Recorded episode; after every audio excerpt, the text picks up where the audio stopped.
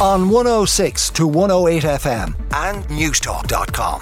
This, this is Newstalk. And the uh, papers have pages uh, and pages of tributes to former Taoiseach John Bruton. He's on most of the front pages. The Irish Independent has him as is their main photograph. John Bruton, nineteen forty-seven to twenty twenty-four. Former Taoiseach John Bruton, who's died at the age of seventy-six, was a man of integrity and decency who leaves a legacy of many firsts in Irish politics. And as I say, a lot of the papers have many pages dedicated to John Bruton, speaking to those who worked with him, uh, who were colleagues of his and who knew him best. So lots of coverage of his sad passing. The main story on the front of the Irish Independent is about the price of going to your G P. I heard of someone recently who paid seventy euro to go see the doctor. The Indo says revealed the places where visiting a G P can cost an extra fifty euro. People in Dublin are paying up to fifty euro more for a G P appointment than those elsewhere. It seems there's a significant gap in what patients pay for a standard G P appointment depending on where they live. Uh, this is an Irish Independent nationwide survey of two hundred seventy-five registered G Ps. There's a fifty euro price gap between the cheapest and most expensive G P consultations there. Uh, which is grand if you can shop around. However, it's quite difficult to get in to a doctor. So uh, if, for example, you look there at, we'll say, Monaghan, you can get a doctor for thirty euro, according to the Irish Independent. And then in some parts of Dublin, it can be, you know, seventy euro, eighty euro. Uh, so certainly there is a gap in the price that people are paying around the country for the G P. I'm sure you'll be told that rent and the cost of doing business more expensive in Dublin than in other areas. Uh, and this will also lead to calls for free G P care for everyone, you would imagine. The Irish Independent main story, completion of an independent review into spinal surgeries at Temple Street has been delayed. The reason the review has been delayed is because they found an extra seventeen cases of concern. So we have a U K expert carrying out a review, uh, is going to now include further cases. Um, these extra seventeen further cases of children's spinal surgeries. Uh, and also there's news in the Irish Times of a new waiting list task force to include patient representatives and doctors. So a lot of health news on the front of the Irish Times. And they also go on the front page with Flowgas and the news that the bills are going to be cut. One of the state's largest energy providers is to clip the cost of domestic energy by as much as twenty-five percent, and it means that gas and electricity bills could fall by more than seven hundred euro. And much like the other companies that we've seen, it's the second time in less than six months that Flowgas has rolled out a substantial price cut. Uh, they aren't doing this, of course, out of the goodness of their health. It's because prices are coming down and down and down, and that's the reason why. But twenty-five percent is a significant cut. The other provider is not going that far, but it might put pressure on them. The Irish Examiner has a photograph on the front page of a Garda standing at the entrance to the sheltered housing accommodation in Macroom, where a man's body was found yesterday morning. It reports that Gardaí are poised to launch a murder investigation today following the discovery of a man who it is suspected was beaten to death in his sheltered housing accommodation in County Cork. Uh, it's the second tragedy to hit the Foley family in recent years.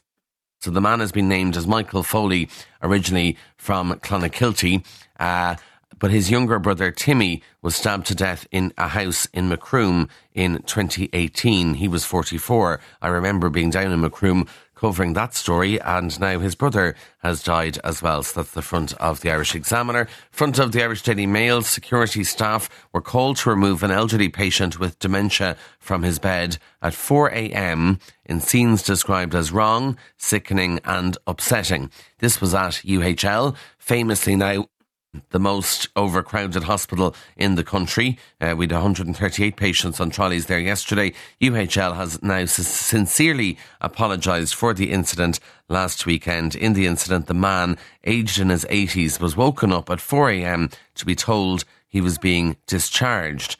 A decision was then taken by staff to call security as the man became increasingly agitated and confused. Uh, I'm not surprised uh, as to why he was being removed at four a.m. in the morning, and security then arrived. You can read more about that in the Irish Daily Mail. The Irish Daily Star, all hell broke loose. A sixty-one-year-old man has appeared in court accused of torching a Lewis tram during the riots in Dublin last November. The Irish Sun, Flatley's tears as ex-Lisa laid to rest. The um, funeral yesterday of Lisa Murphy and Riverdance legend Michael Flatley was filled with emotion during an embrace at the funeral of his one-time fiancée Lisa Murphy. The dancer joined with celebrities, friends and family of the much-loved socialite for a poignant service in Ballinteer yesterday. Of course, Lisa Murphy tragically died last week at the age of fifty-one. Her brother Noel told how the Dublin Wives star had been living life to the full right up to a couple of weeks ago. Looking across the water at the front pages, the Times of London uh, carries the news that Prince Harry, or Harry, whatever you call him now, Duke of Sussex, he was reunited with his father after the King's diagnosis of cancer.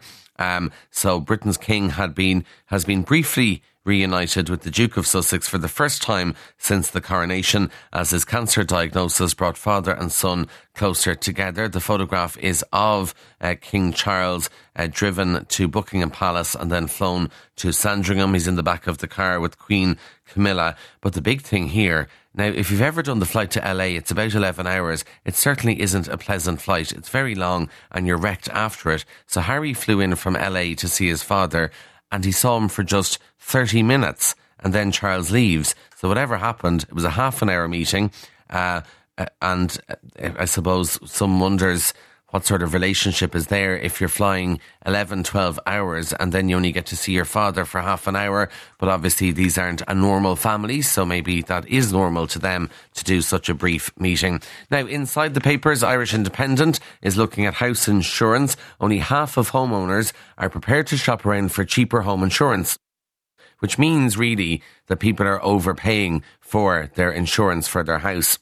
The cost of home cover Uh, has shot up by eleven percent in the last year. And if you're lucky enough to own your own home, uh, you will notice this, that when you get the premium in the post or on email, more than likely the price has gone up in the past twelve months. Obviously, building costs have gone up and things like that.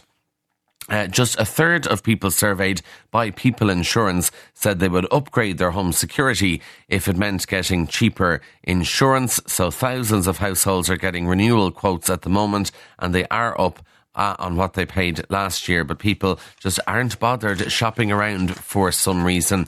The Irish Examiner tells us that R T E is going to dub Peppa Pig and Thomas the Tank Engine into Irish, and it'll cost eighty thousand euro. Uh, the broadcaster has posted a tender seeking qualified professionals to supply dubbing services for the popular children's cartoons. The year-long contract will see the successful contractor paid eighty thousand euro to translate season nine of Peppa Pig and season two of Thomas and Friends All Engines Go. They'll be responsible for the casting of characters, a true-to-life Irish language translation of the English script, and delivering the entire series uh, in a cost-effective and timely way. Um, so the sixty-five episodes of Peppa Pig, uh, each which lasts five minutes long. Thankfully, I've never seen an episode of Peppa Pig, but I know anyone who has a child in their lives is probably sick of watching Peppa and Co. Uh, but you can watch it as Gaelga very soon once they get a person to do it. And then a couple of final stories for you. One from The Mirror. A woman had a lucky escape. I saw this on Twitter. She's not named, but she is named on Twitter because it's her own tweet. But anyway, a woman had a lucky escape uh, after a scorpion hitched a ride in her bag following a holiday in Kenya. So the woman from Wicklow had been in Kenya for a two-week break. I'm sure a fabulous place to go on holidays. Didn't realise then that she'd brought back to Ireland the fisher's fat-tailed creature, which had made its way home in a woven rug that she had bought in Kenya. It is venomous. It wasn't picked up when the bag was x-rayed by security, and uh, she managed to make it all the way to Ireland, and then she brought it into the National Reptile Zoo in Kilkenny City, and they have now given the scorpion a new home. So uh, I suppose timely advice to please, please, please check your luggage before you leave a foreign country, because you could end up with a scorpion in Wicklow. And finally, staying with animals and creatures, the Star tells us that four in ten and dog owners tell their pet they love them more than their partner. twenty-three percent admit they rarely buy gifts for their lover, but they'll happily spend three hundred euro on a present for their dog. This is according to a new survey by rover dot com. On one oh six to one oh eight F M and newstalk dot com. This, this is Newstalk.